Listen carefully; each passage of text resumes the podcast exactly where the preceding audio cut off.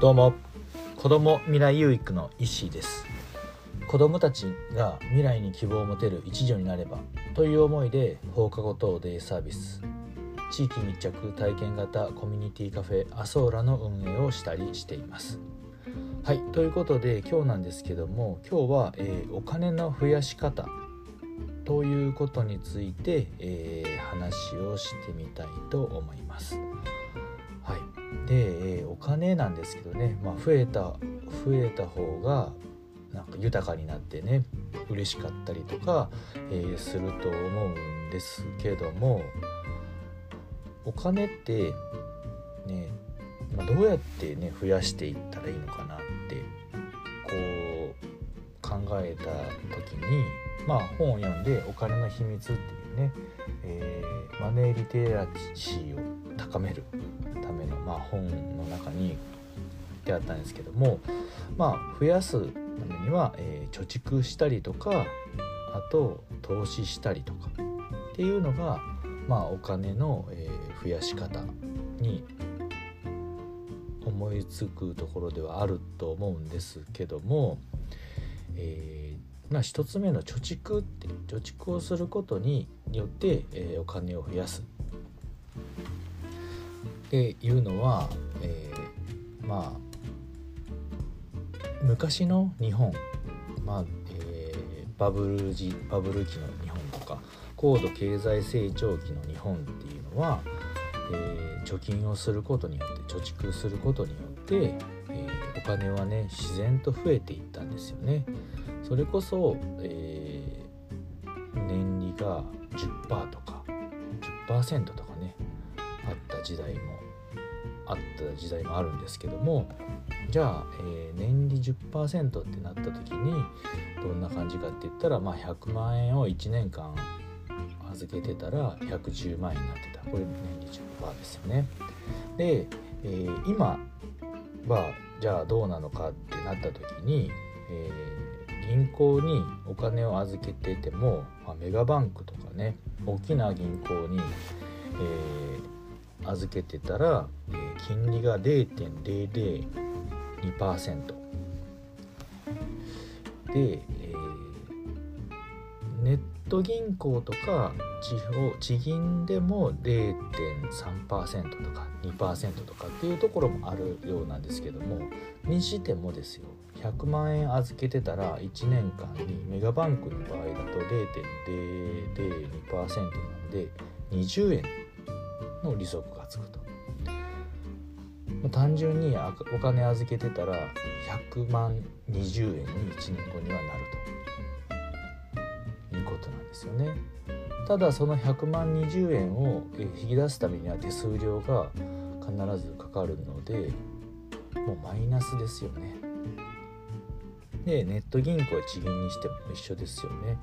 えー、0. 例えば3%でもう100万3000円とかに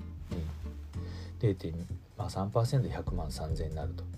それに、えー、手数料とかあと税金とかかかってくるので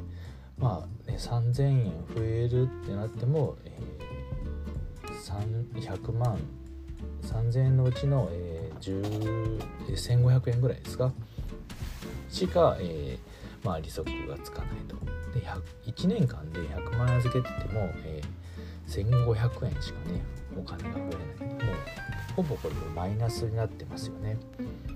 なのでまあ貯める貯蓄するっていう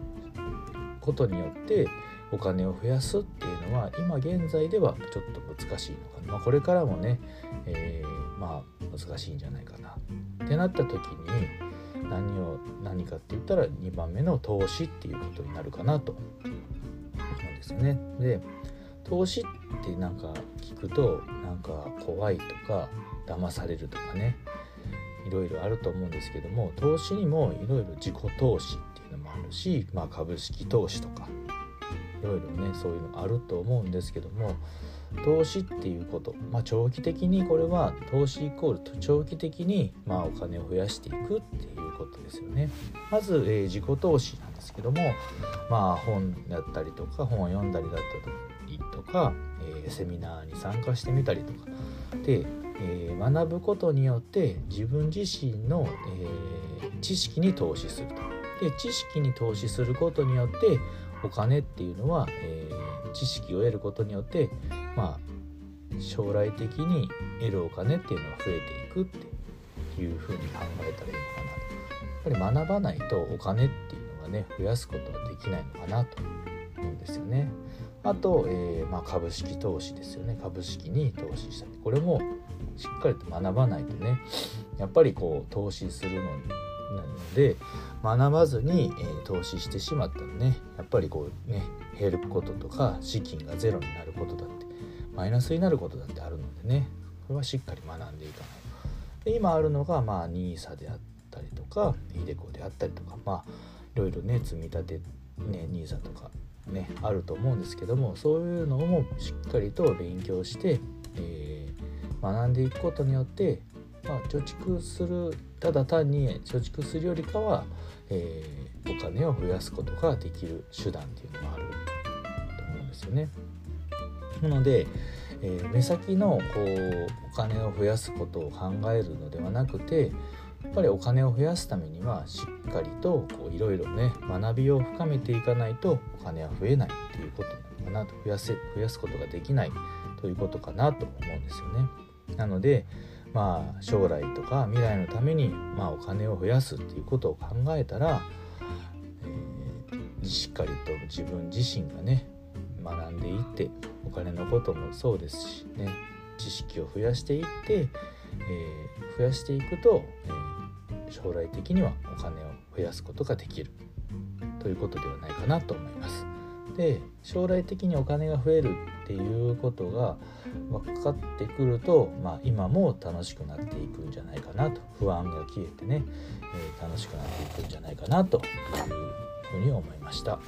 はいということで今日は、えー、お金の増やし方ということについて話をしてみました、えー、最後まで聞いていただきありがとうございます。では今日も未来有益な一日を。